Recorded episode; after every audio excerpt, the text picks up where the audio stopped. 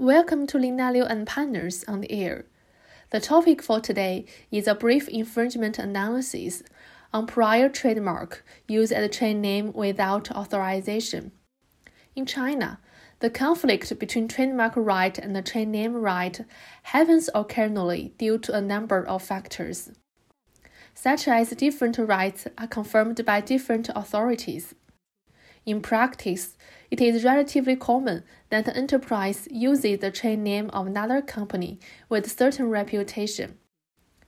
The first factor that would be considered when determining the infringement is popularity of prior registered trademark. The level of popularity is a main standard when determining confusion. In judicial practice, it can be said that more than half of the battle has successfully finished as long as the court finds the trademark is of high popularity. Thus, it is advisable for a trademark holder to collect a considerable amount of evidence to prove the popularity of the trademark in infringement dispute cases. The second factor to be considered is the subjective bad faith of letter trade name holder which means whether a trade name holder is aware of the existence of the trademark and has unfair purpose of taking advantage of the trademark reputation when he or she registers the trade name.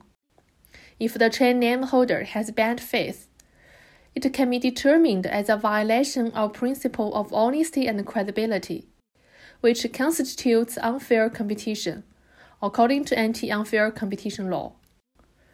When you find your trademark is infringed, what action should you take to prevent such infringing act?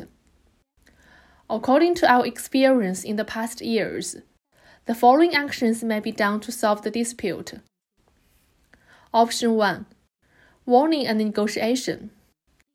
Warning and negotiation means to send a cease and desist letter to the trade name holder negotiate with him or her, and request him or her to stop using the trade name and change it. Some of the infringers, upon receiving a cease and desist letter, usually accept the request from right holders under pressure. But some may be stubborn and insist on no infringement based on their registered trade names. Under such a circumstance, it is necessary to take further actions. Option 2 Administrative investigation.